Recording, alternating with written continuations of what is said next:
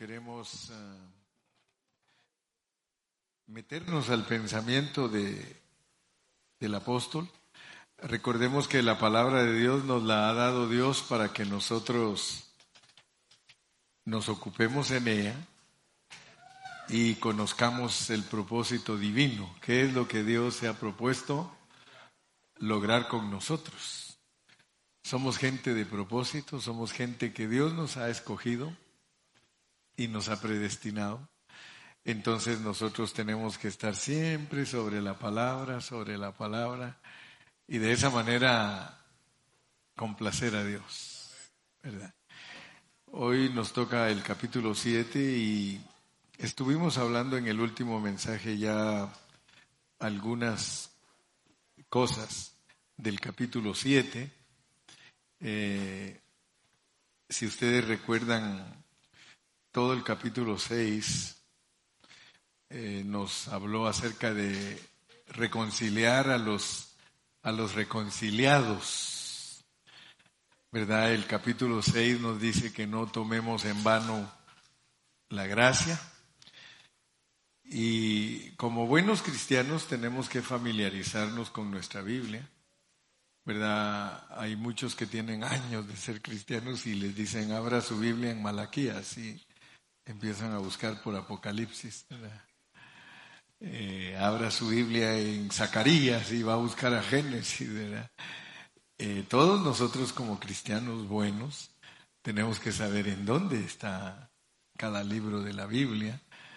Eh, y eso lo logramos con el tiempo, ¿verdad? De estar estudiando la palabra y hablando la palabra. Y como aprovechamos bien el tiempo, por eso es que sabemos en dónde está cada libro. Ya no digamos si nos hacen preguntas, ¿verdad? Porque algunos de nosotros, yo estoy seguro que si nos hacen preguntas de la Biblia, no pasamos el examen. A ver cuántos de aquí si les hacen preguntas de la Biblia pasan el examen. Dice, depende cuáles preguntas nos hagan.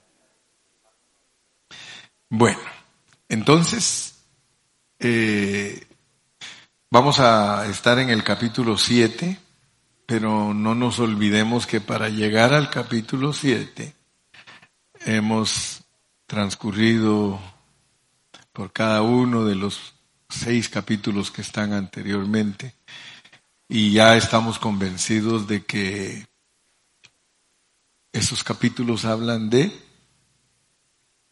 ¿De qué hablan? ¿Sí? O, o tengo los ojos torcidos. Estoy viendo para allá.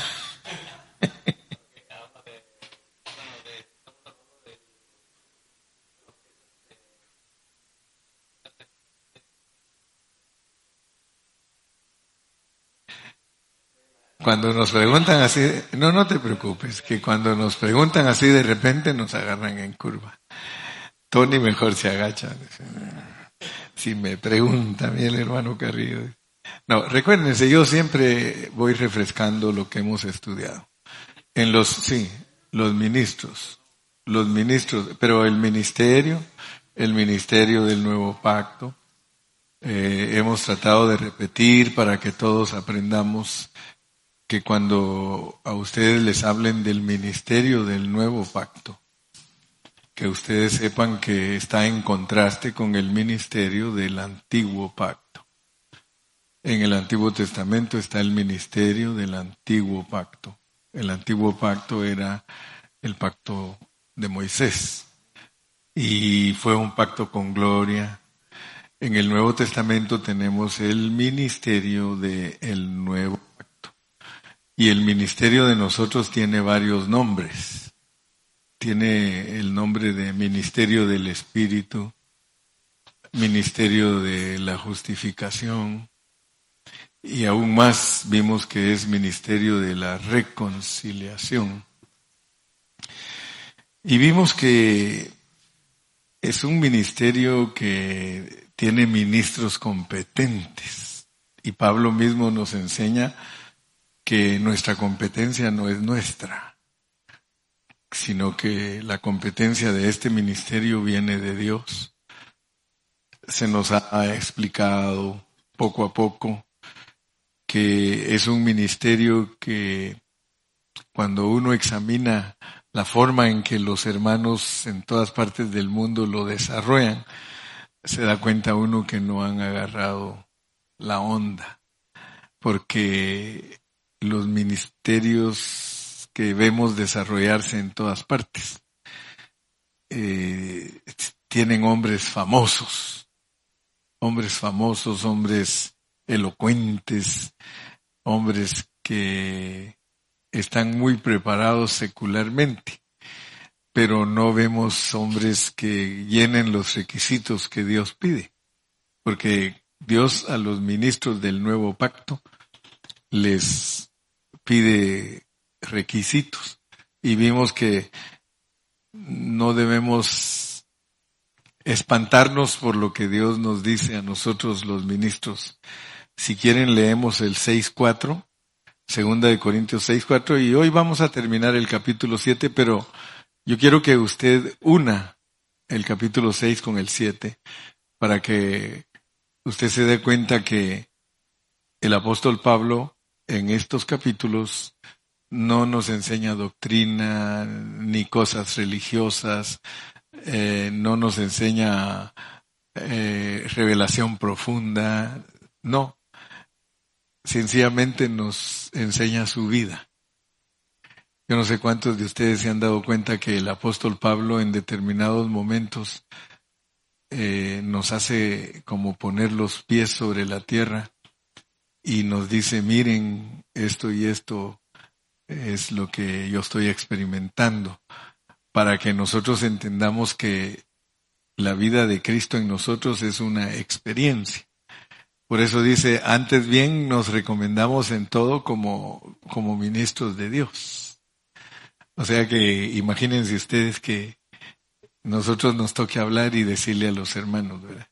Que yo le diga, miren hermanos, yo quiero recomendarme con ustedes eh, como ministro de Dios y quiero que sepan que tengo mucha paciencia. Fíjense que parece chiste, ¿verdad? Que nosotros los ministros tengamos que decirle a los hermanos las cosas, pero se las tenemos que decir. Eh, no es que nosotros nos estemos exaltando a sí mismos, pero yo creo que ninguno que no tenga paciencia puede decir que tiene paciencia.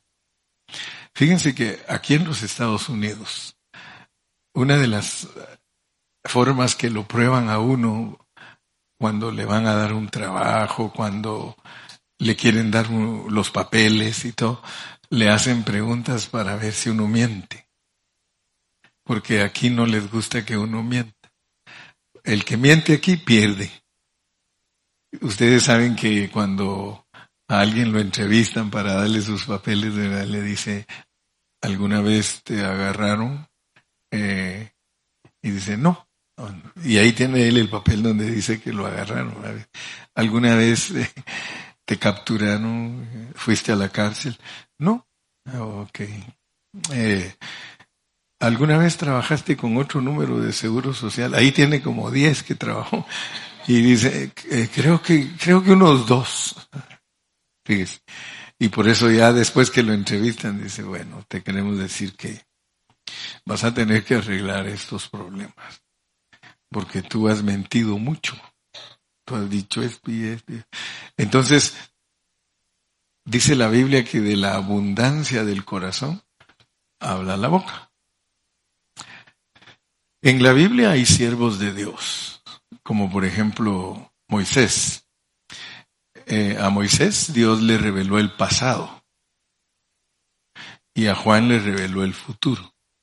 Algunos no saben eso, algunos no saben que cuando Moisés escribió, Dios lo puso a escribir todo el pasado. En el principio crió Dios los cielos y la tierra. Él no estuvo presente.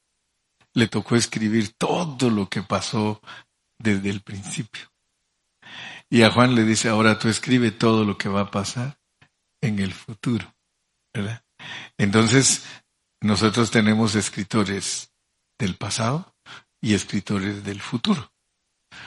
Pero lo, lo impresionante es que cuando Dios le dijo a Moisés que escribiera, le dijo, Moisés, escribe allí que Moisés, tenía que escribir de él mismo, ¿verdad?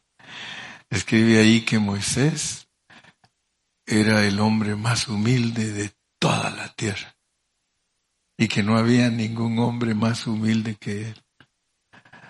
Si él hubiera sido alguien de nosotros, hubiera dicho, yo no voy a escribir eso porque van a decir que yo me estoy alabando. Pero no. Cuando usted dice la verdad, Dios se agrada. Si yo como ministro les digo, hermanos, yo soy un ministro de Dios y fíjense que el requisito que Dios quiere de mí es que tenga mucha paciencia. Entonces, si yo les digo a ustedes, hermanos, pero fíjense que yo no tengo paciencia, entonces ustedes me van a decir, entonces usted, no está calificado para ser un ministro de Dios, porque el ministro de Dios tiene que tener mucha paciencia. Y les dije que esa palabra paciencia que nos traducen a nosotros en realidad es en griego perseverancia. Perseverancia. Perseverar, fíjese. Perseverar, hablando así sencillamente, es no colgar la toalla. ya hablando en un lenguaje como nosotros hablamos, ¿verdad? Perseverar es que nada nos vaya a hacer volver atrás.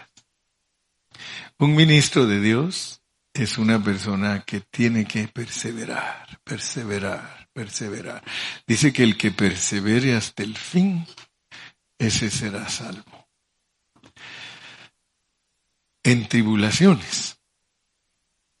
¿Cuántos de ustedes han tenido tribulaciones? ¿Han pasado ustedes por tribulaciones? Para ustedes, ¿qué es tribulación? Gilmar, para ti, ¿qué es tribulación?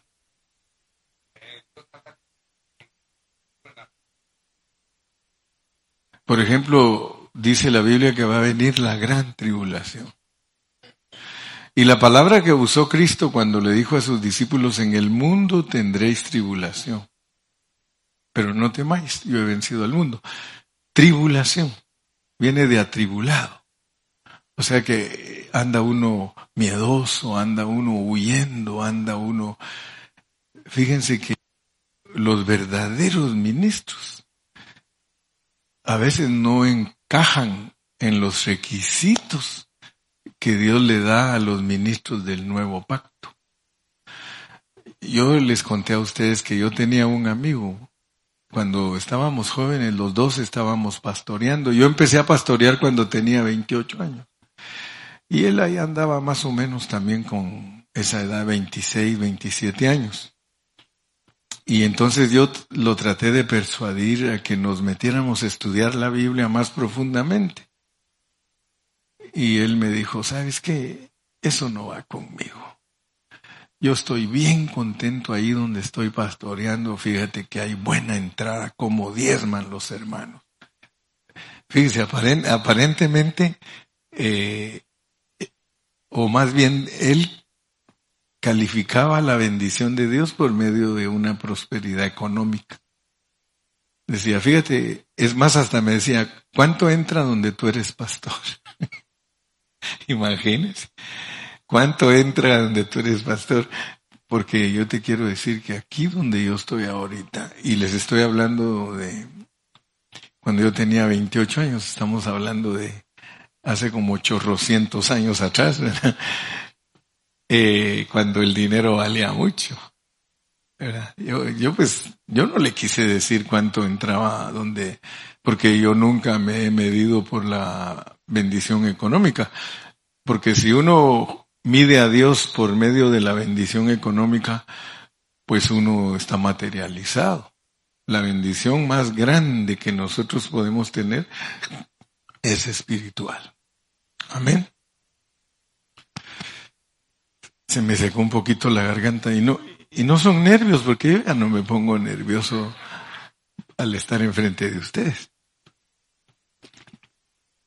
¿Verdad que ya cuando uno tiene muchos años ya no se pone nervioso, pero cuando uno empieza el ministerio, hermano, uno es todo, se le seca la garganta y la lengua y todo. Pero les decía, pues, ¿Cuántos de nosotros podemos hablar la, la realidad, la verdad? Porque nosotros tenemos un apóstol que se llama Pablo, que la manera que él habla pareciera como que hizo a un lado los proverbios. Porque en los proverbios dice que otros labios te alaben. Y resulta que Pablo puso a un lado los proverbios porque él habla de él en sus epístolas y él dice, yo hago esto y esto y esto y esto. Por ejemplo, él dice, mi conciencia me da testimonio que soy sencillo y que soy sincero. Entonces, aparentemente como que él quisiera impresionar a sus oyentes, pero nosotros no nos debemos de asustar. asústate si tú no puedes hablar una buena realidad de ti. Porque casi todos nosotros, ay, conmigo no cuenten. Hasta tú, tú sabes que hay hermanos que me han dicho a mí, hermano pastor sabe contar, me han dicho. De verdad, a ustedes les da risa, pero me recuerdo, ¿te acuerdas Gilmar una vez que íbamos a arreglar un problema, te acuerdas, verdad? ¿Y cómo entró ese hermano Gilmar? Entró, mire, como que estaban, ah, como está, así como estamos todos aquí, él entró y me dice, pastor, ¿sabe contar? Pues un poco, Leo. Pues no cuente conmigo. Ay, Señor. Otro hermano, ¿saben cómo hacía?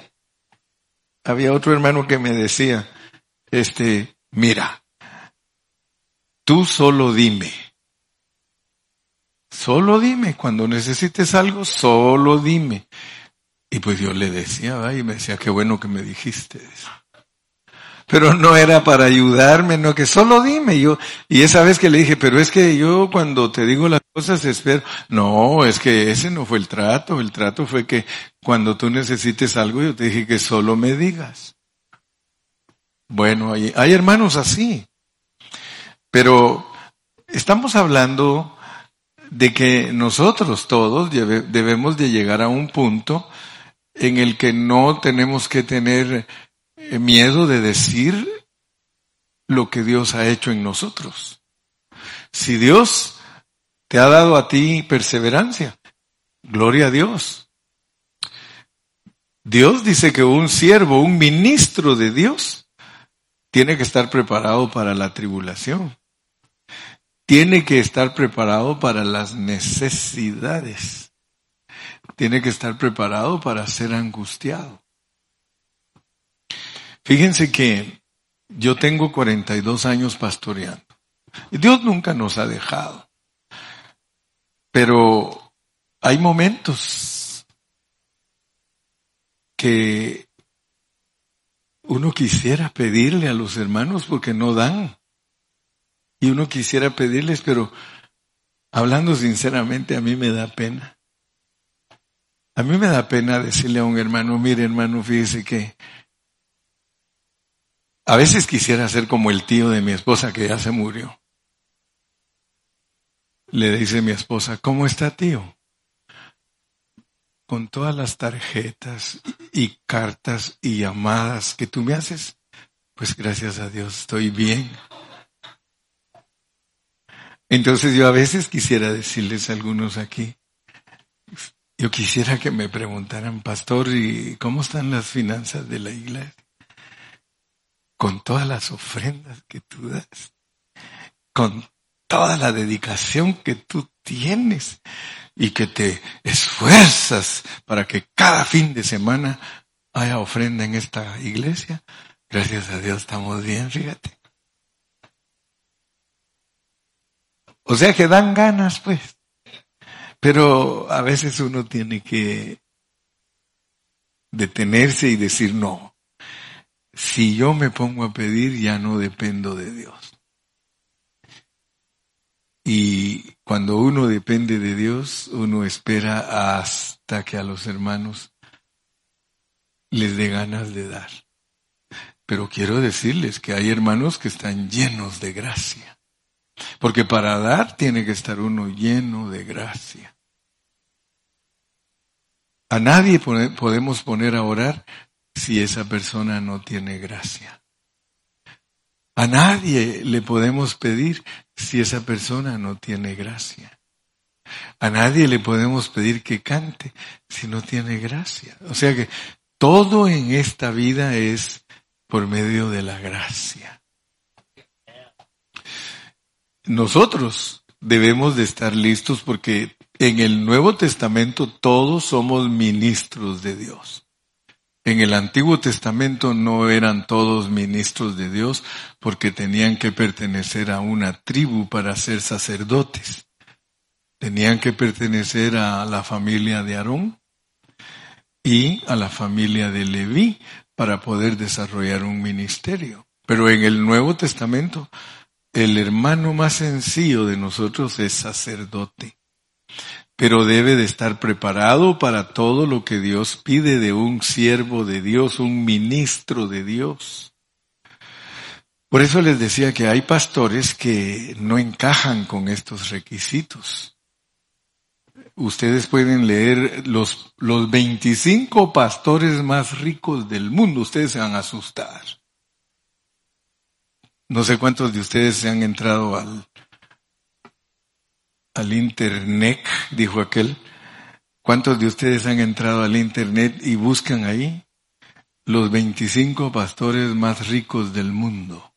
Ustedes se van a asustar.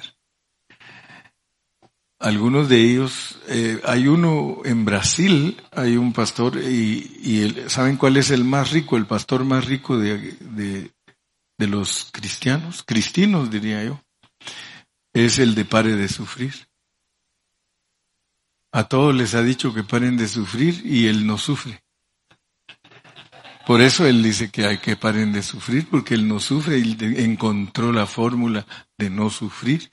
Tiene avión, tiene carros del año, Rolls Royce, Mercedes Benz, vive en una mansión de como de 14 millones de dólares. Entonces, ellos no encajan en esto. Ellos, cuando Dios los juzgue, les va a decir, lo siento mucho, pero no calificaste nunca para ser ministro del nuevo pacto. Y le va a decir, Señor, pero es que yo siempre te di gracias porque siempre me bendecías.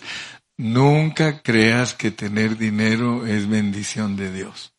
Los impíos tienen más dinero que tú. Entonces no es bendición de Dios se llaman añadiduras. Si tú buscas el reino de Dios y su justicia, el Señor te va a dar Toyota. Si te portas bien, si no te portas muy bien, te va a dar Volkswagen. Y si no te portas muy bien, te va a dar patineta. Bueno, la bendición material nunca es para nosotros un termómetro para decir que estamos bendecidos con Dios. La bendición material viene porque tú buscas a Dios. Dice Mateo 6:33, mas buscad primeramente el reino de Dios y su justicia, y todo lo demás te llega por añadidura. Amén. Así que si tú buscas a Dios, él te va a añadir lo que necesitas. Casita, transporte, comidita, techito, salud. Vas a poder respirar libremente. Porque si Él no te deja respirar libremente, tienes que comprar oxígeno y el oxígeno es caro. Pero si quieres ser un ministro de Él, tienes que estar preparado para todo esto en angustias, en angustias. Pablo pasó todo esto, por eso es que él nos está hablando de los ministros de Dios. Los ministros de Dios tenemos que estar preparados. Fíjese que yo me recuerdo que hace como unos 15 años atrás vino un hermano aquí y me dice, fíjese hermano que me voy a salir de la iglesia tal porque allí el pastor hermano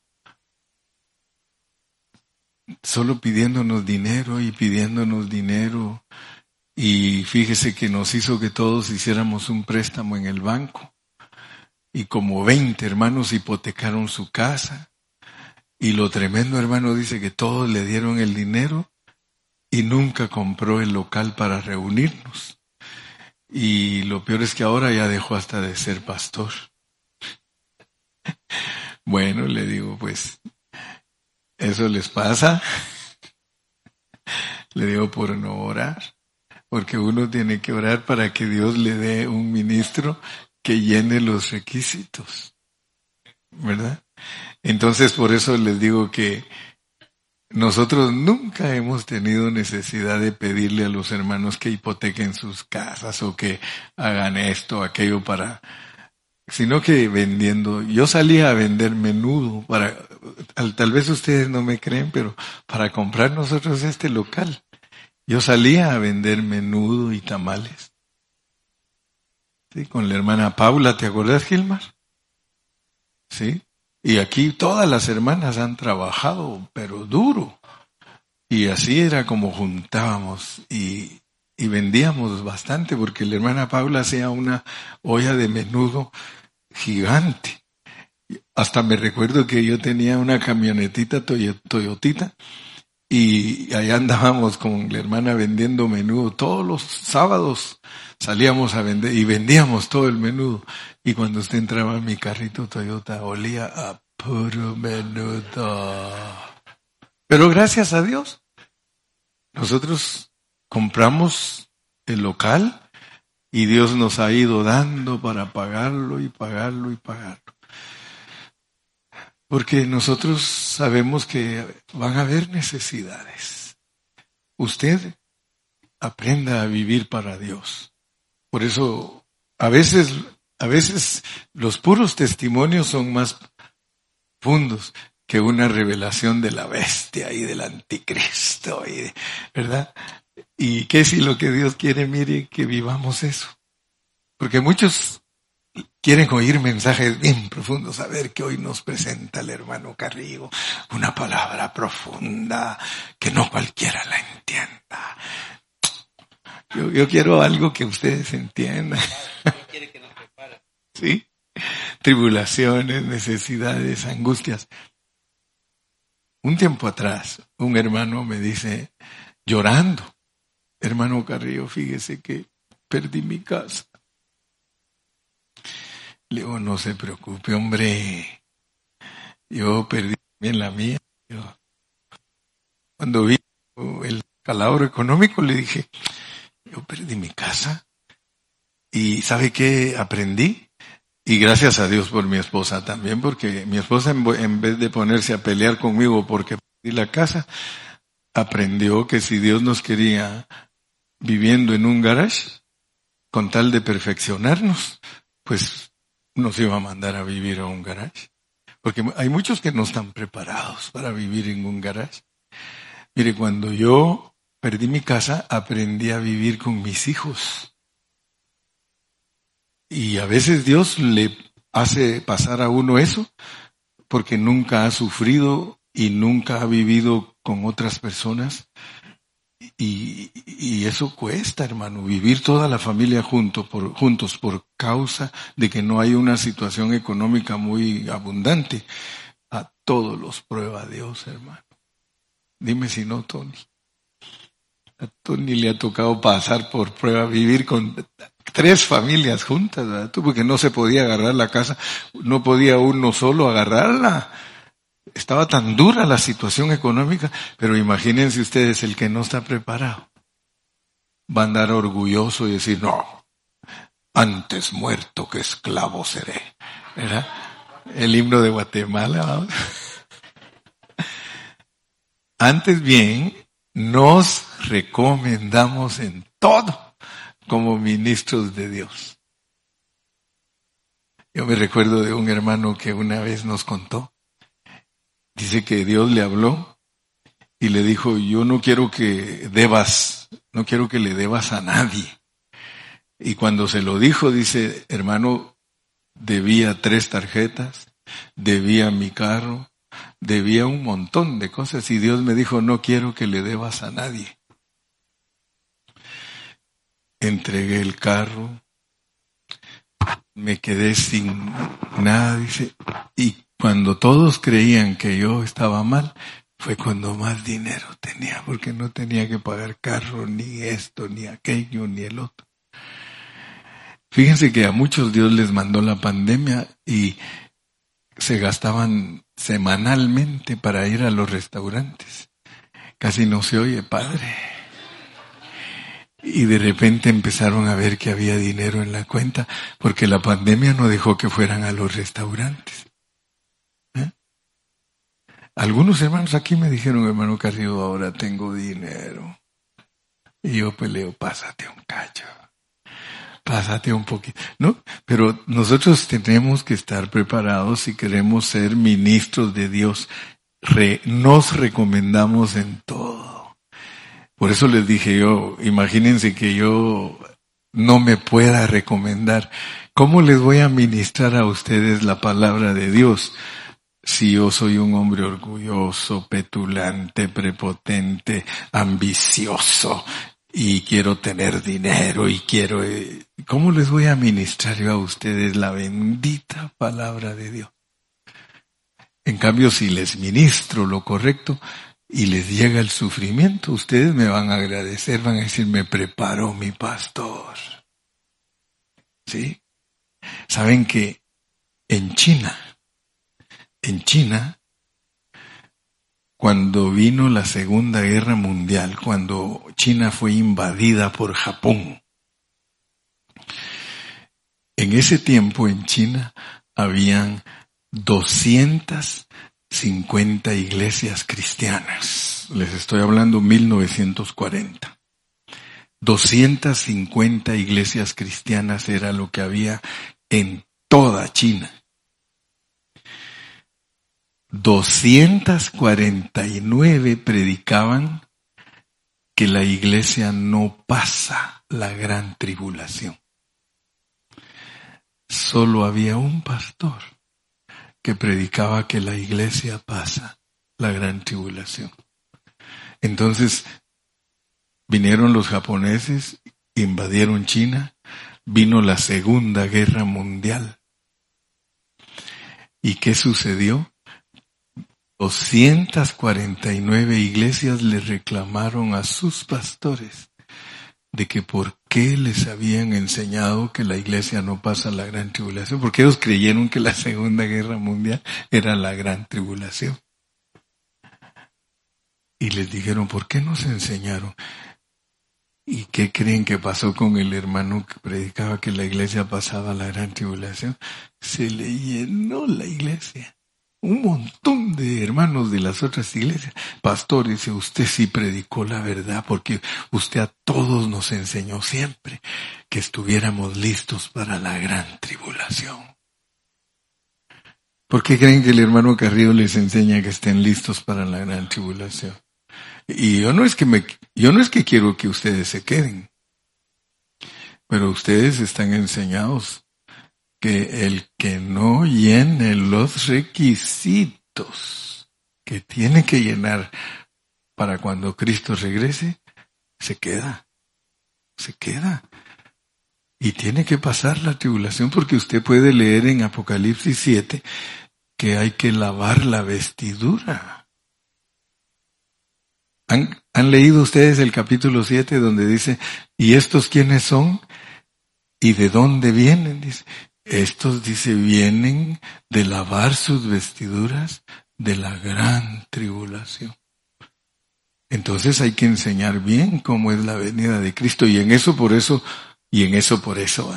Y en eso gracias a Dios le doy que yo he enseñado bien cómo es la venida de Cristo. Para que no se vaya a engañar nadie, porque cuando Cristo venga, hay grupos ¿Quién es el primer grupo, Torito? El hijo varón. Segundo grupo. Segundo grupo.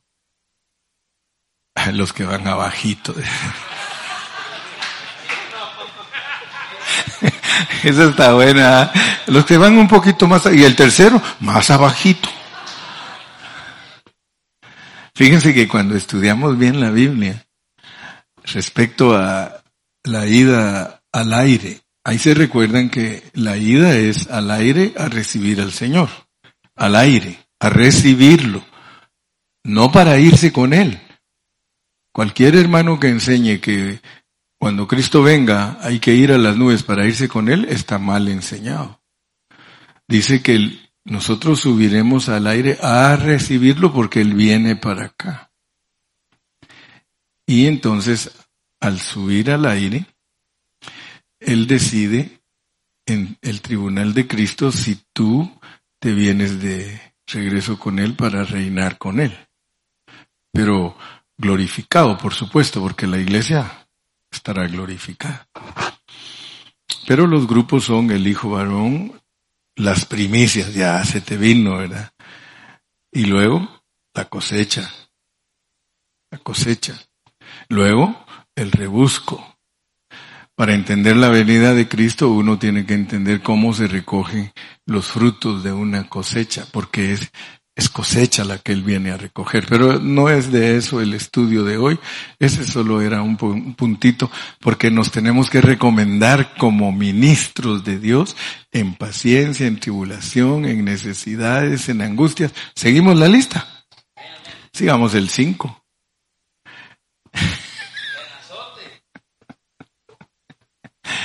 ¿Y eso qué es? Dicen algunos. ¿Qué son los azotes? ¿Será comida ese que azotes? ¿Serán tacos? No, hermano. En cárceles, en tumultos, en trabajos, en desvelos, en ayunos. Yo te pregunto a ti, ¿cuánto de eso te pasa a ti? ¿Cuánto de eso te pasa a ti, hermano? Allá atrás dijo uno, el Señor reprenda al diablo. Porque muchos cristianos cuando les dicen de eso, el Señor reprenda al diablo. Si no ve que los hermanos son buenos para reprender al diablo, me acuerdo de un hermano que dice que cuando pasó la ofrenda, lo agarraron en curva porque dijo, híjole, no voy a sacar el manojo de billetes. Dijo, ¿dónde puse los más bajitos? Y empezó a tocar el manojito. ¿Cuáles son los más bajitos? Ah, dijo, aquí está. Y cuando lo sacó para echarlo, iba a echar el de y dice, el Señor reprenda al diablo. Para todo es el diablo. Azotes, cárceles, tumultos, trabajos, desvelos, ayunos un buen ministro del Señor que se quiera recomendar, tiene que estar dispuesto a todo esto. Hace poco yo miré a hombres valientes, mire, hay un hermano en Sudamérica, él predica en las calles. Y lo que él hace es, se va a los parques a predicar y pone a todos los hermanos ya los tiene bien entrenados. Ustedes hacen una buena valla y yo voy a predicar desde aquí en medio. Y ustedes no dejen que ninguno vaya a entrar a agarrarme a mí. Dicho en otras palabras, ustedes son mis soldados. Y viera, ahí empieza él pues. Vamos a cantar, hermanitos. Y ya llevan sus bocinitas y, y se ponen a cantar todos los himnos. Y en eso llegan los policías, pues. Y él le dice, el policía, dice,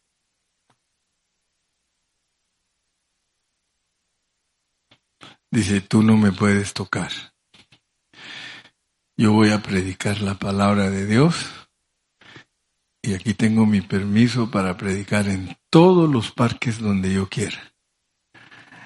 Y ahí están tercos que quieren entrar y los hermanitos, él mismo le dice, hermanitos, aprieten más la valla. Y bien apretaditos todos. Y tiene como 200 hermanos alrededor, ¿quién lo va a tocar? Y valiente. ¿Por qué? Porque nosotros los cristianos tenemos que ser valientes. Nosotros tenemos que predicar. Ya a última hora, si nos meten presos, pues ni modo, qué bueno que vayamos a, la cárcel por ser cristianos. Hermano, no hay una bendición más grande que ir a la cárcel por ser cristianos. Y fíjese que cuando uno anda predicando en la calle le dicen a uno, si sigues predicando, a mí me lo han dicho, en unos ejidos de México me dijo una vez uno que se hizo me dijo a mí Agustín que era el capataz, el de ahí o el cacique. Y me dijo, si sigues predicando te voy a machetear.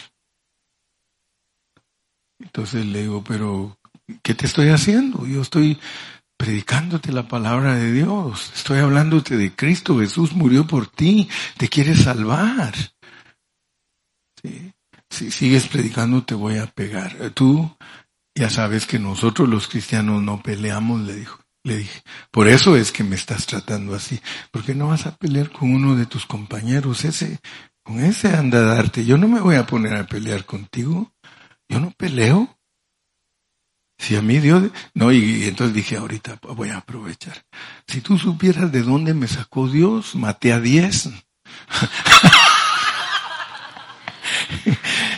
maté a diez, pero de la risa. No, pero nosotros le podemos decir a los que nos quieren hacer daño, si tú supieras, yo vengo, si tú supieras de dónde vengo yo, sí, yo fui malo. Dice, pero yo no voy a pelear contigo, a ver si le da miedo. y si les da miedo, fíjese, se fueron, se fueron. Nosotros tenemos que estar listos para todo, azotes, cárceles, tumultos, trabajos, desvelos, ayunos, recomendándonos. ¿Por qué crees que te estoy hablando de todo esto? Porque esto es el ministerio del nuevo pacto. Hablando la realidad. Nosotros somos al revés de todo lo que esos versículos dicen. Nosotros somos capaces de decirle a los hermanos, hermano, deja de estarme molestando porque tú no sabes ni quién soy yo. Sígueme molestando y vas a ver, me las vas a pagar. Nosotros no nos parecemos a los ministros que Dios nos dio de ejemplo. Pablo y todos sus compañeros fueron personas ejemplares, hermano, y nosotros tenemos que serlo también. Sigamos leyendo. En pureza, en pureza. Investigando yo a qué clase de pureza se refiere, está junto con ciencia. La ciencia es la palabra de Dios, en pureza en la palabra, en pureza en predicar la verdad, porque ustedes van a leer el contexto de Corintios y es que no ocultamos la verdad, no somos obreros fraudulentos, tenemos una palabra pura, conocemos la ciencia de Dios, tenemos longanimidad, eso sí es como paciencia.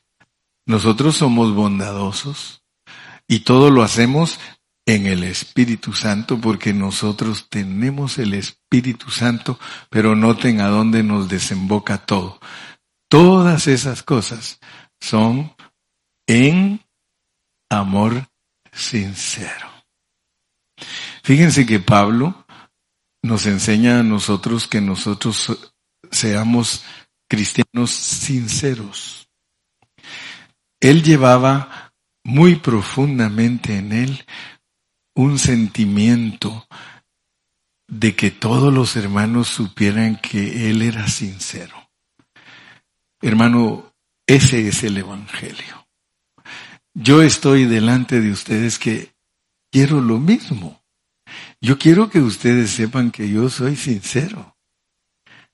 Yo soy sincero, pero notemos por qué Pablo quería que, que, los hermanos supieran que él era sincero. Porque él quería ministrarles eso. Allá en lo profundo lo que Pablo quería era que todos supieran que él era sincero para que ellos fueran sinceros con Él. O sea que aquí es un tráfico de dos vías. Yo quiero ministrarles a ustedes mi sencillez y mi sinceridad. Porque a la larga lo que quiero es que ustedes también sean sinceros conmigo.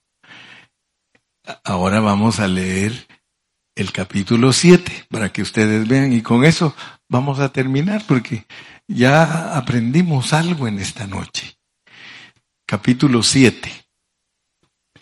Capítulo 7 y leamos el versículo 2. Y ustedes van a darse cuenta que no estoy mintiendo de lo que Pablo quería lograr. Capítulo 7 de Segunda de Corintios, sí. Admitirnos, aceptarnos. O sea que uno como ministro tiene que pedirle a los hermanos que por favor lo acepten. Admitirnos. A nadie hemos agraviado. A nadie hemos corrompido. A nadie hemos engañado. Tres. Y este es mi versículo que no es mi versículo favorito, pero me gusta mucho. Me gusta mucho. Mire, no lo digo para condenaros. Él está hablando a los corintios. Porque los corintios cuando él les escribió la primera carta, les escribió bien duro porque ellos tenían muchos problemas. Pero ahora les habla y les dice, no lo digo para condenaros, pues ya he dicho antes, he dicho antes que estáis en nuestro corazón. Si ustedes logran entender a Pablo, ustedes van a entender al hermano Carrillo también. Como pastor tengo que luchar de amarte a ti. Pero yo tengo que pedirle a Dios que me dé sabiduría para que tú aprendas a amarme a mí. Porque si no, no vamos a caminar. Y mira lo que tenemos que estar dispuestos. Mira para qué es esto, Jorge.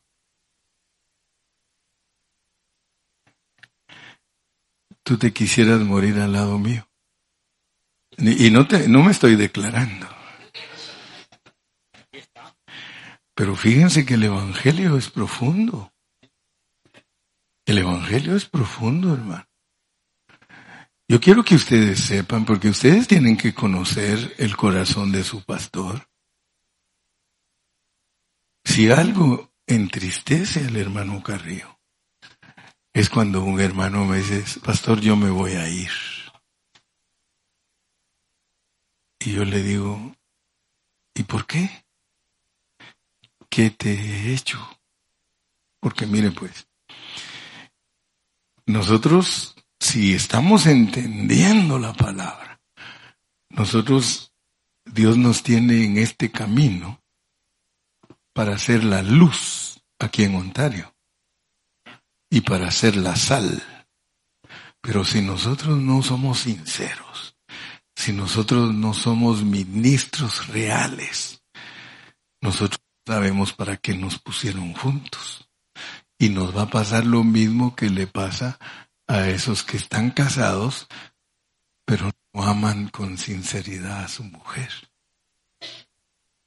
O su mujer tampoco los ama a ellos con sinceridad. Cuando Cristo estaba a punto de ir a la cruz del Calvario, ustedes lo pueden leer en San Juan 17. Él dijo, Padre, que sean uno, como tú y yo, que ellos sean uno. Mire hermano, para vergüenza de muchas congregaciones, ellos creen que la iglesia es un club, o que es un lugar donde la gente viene a oír mensajes y a cantar. Wait a minute, no. Es para vivir, juntos y morirnos juntos. Por eso, si usted nunca llega a ser como Noemí Y como Ruth, usted nunca va a entender por qué es la iglesia. La gente que no ha entendido lo que es la iglesia, cualquier cosa los hace irse de la, de la, de la localidad. Porque no sabe que Dios lo puso junto con su pastor para que viva con él y se muera con él. Porque estás que te vas y te vas y te vas y te vas. Mire, una iglesia normal es una iglesia que atesora la palabra. Y yo quiero decirles que segunda de Corintios 7:3 es tan real como Génesis 1:1. Pero si yo solo creo Génesis 1.1, en el principio creó Dios los cielos y la tierra, y no creo esto, que yo fui puesto con ustedes para morirme con ustedes, entonces yo no voy a entender la palabra de Dios. Yo les quiero decir, de la única manera que uno puede dejar la iglesia es porque Dios lo llame a que vaya a pastorear a otro lado. Pero si es por unos dolaritos más, hermano,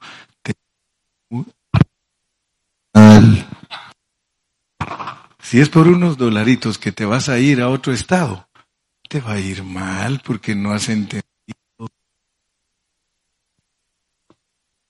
¿Cuántos de ustedes saben que con los hermanos estamos casados?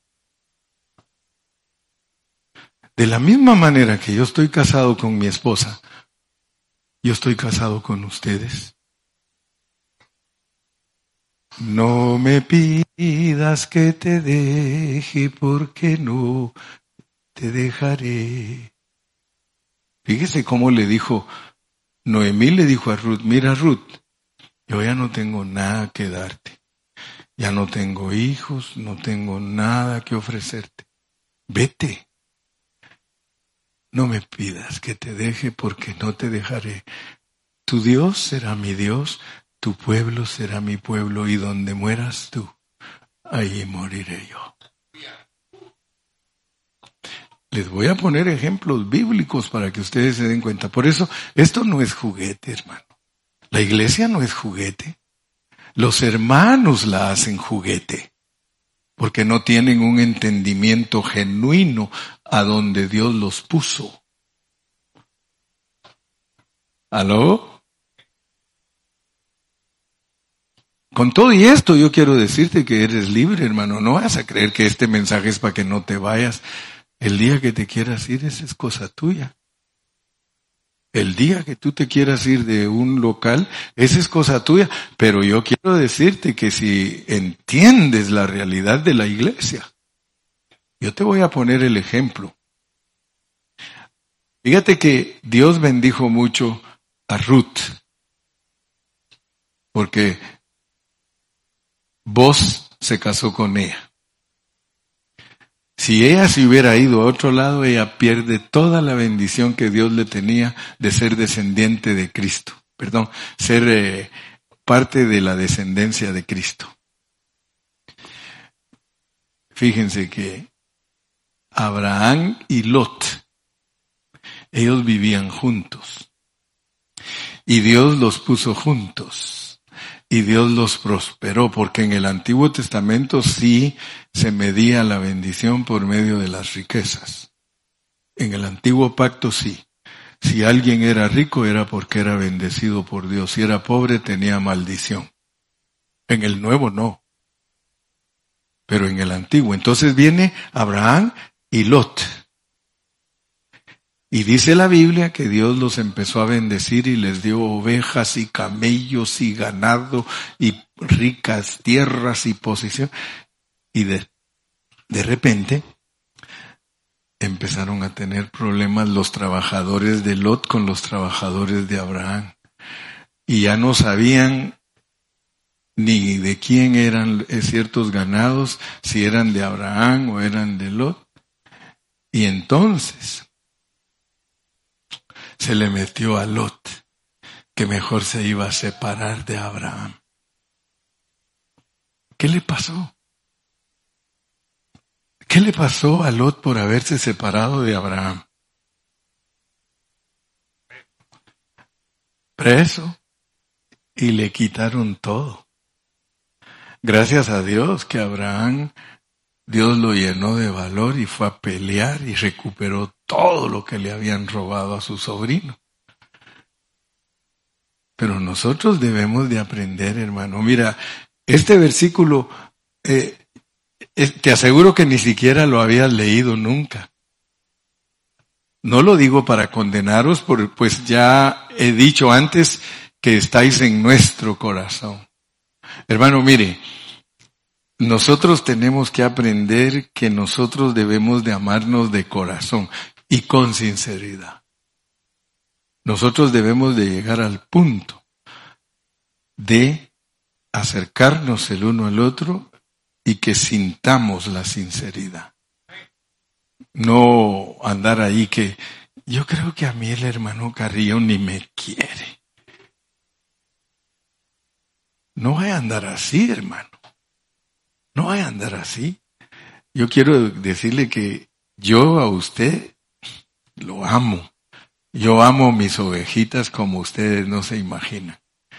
Pero yo quisiera que ustedes me amaran a mí también para que así no solo vivamos juntos, sino que muramos juntos. Amén.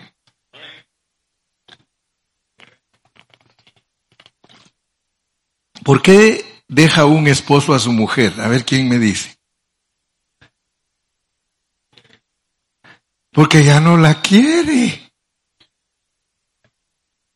Entonces cuando alguien de ustedes me dice a mi hermano, yo me voy, ¿qué, qué? A mí no me puede engañar.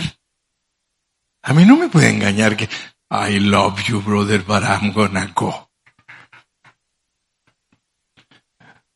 Si usted me ama a mí, y usted se quiere ir, platiquemos para ver por qué se quiere ir, porque a lo mejor necesita un buen consejo.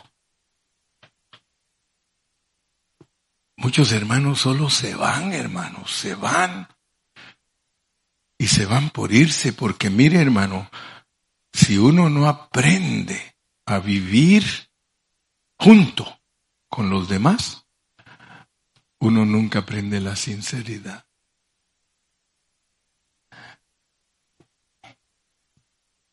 Hay hermanos que invitan a comer y a su casa los que le caen bien. Pero los que no le caen bien, no los invita.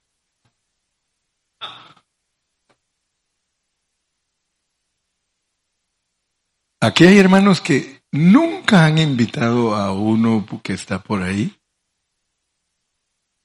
Nunca lo han invitado. Ah, pero semana tras semana, ¿qué chato vas a llegar?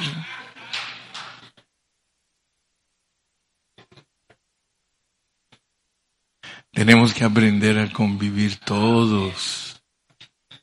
Todos tenemos que aprender a convivir.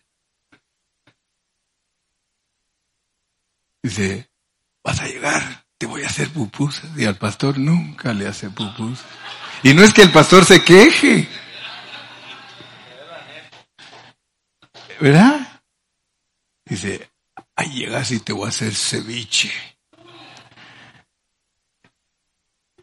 Y al otro pobre lo tiene con las babas. No lo invita. Tenemos que aprender a invitar a todos. No hay razón por la cual nosotros pase un año sin haber estado juntos todos. En un año tenemos que darle vuelta a toda la congregación. Por eso no estamos buscando ser pastores de la iglesia más grande de la ciudad, sino que estamos buscando cómo aprendemos a vivir todos juntos con sinceridad y con amor genuino, con amor verdadero. ¿Sí? Y miren, cuando una iglesia se mueve en amor verdadero, eso es tremendo. El diablo es derrotado. Porque entonces nos empezamos a querer en lo que realmente somos hermanos. Somos hermanos. Y nos tenemos que amar, hermano. Nos tenemos que amar. En esto conocerán que eres mis discípulos. ¿En qué? En que se aman. Mire, cuando una iglesia se ama, hermano, se siente. Se siente cualquiera que nos venga a visitar. Escúchenlo bien. Cualquiera que nos viene a visitar dice, esos hermanos son diferentes. Porque empiezan a ver a Cristo en nosotros. Pero usted va a una congregación donde todos hablan del pastor, usted mismo le va a decir, ¿y qué estás haciendo ahí entonces? Si te pones a hablar mal del pastor, ¿qué estás haciendo ahí? Le van a decir. Pero tú, cuando hablas del pastor, tú dices, el siervo esforzado, el siervo está tratando de agradar a Cristo, el siervo está tratando de buscar a Dios genuinamente y nos está enseñando a nosotros a ser igual. La carga que llevaba Pablo es que él quería que todos aprendieran a ser sinceros. Y esa es mi carga, hermano. Que todos seamos sinceros. Lo dejamos por ahí y no hemos podido terminar el capítulo 7, pero ese capítulo 7 está pero bien bonito, hermano. No lo digo para condenaros, pues ya he dicho antes que estáis en nuestro corazón para morir y para vivir juntos. Vivir juntos, morir juntos, comer juntos, orar juntos. Usted lee en el libro de los Hechos cómo era la iglesia primitiva. Comían juntos, oraban juntos, todo dice que lo tenían en común. ¿Y qué pasaba? Dice que la gente tenía miedo de ellos, pero no miedo de que les fueran a hacer algo, sino que les entró un temor a la gente, porque decían, esos verdaderamente tienen a Dios. Amén. Cierre sus ojitos, Padre. Señor, gracias, porque no nos hablaste de religión, no nos hablaste de doctrina, no nos hablaste ni siquiera de que seamos espirituales. Nos hablaste que nos amemos. Nos hablaste que aprendamos a vivir juntos para morir juntos. Gracias Padre porque tú tienes un propósito para cada localidad, pero si nosotros aquí adentro no permitimos que tú hagas el trabajo en nosotros para que seamos tu testimonio y seamos tu gloria, tu expresión. Señor, no va a pasar nada. La gente nos va a ver y van a decir lo mismo del año pasado. Pero Señor, si nosotros captamos, aprendemos y nos amamos con sinceridad, Señor, esta iglesia brillará. El mundo se dará cuenta que no somos iguales a los demás. Van a ver a Cristo a través de nosotros y se van a enamorar de Cristo. Señor, gracias en esta noche. Llévanos con paz y bendición a nuestros hogares. Guárdanos en los vehículos que nos transportas. Y todos decimos en el nombre del Señor. Que Dios me los bendiga y me los guarde y seguimos.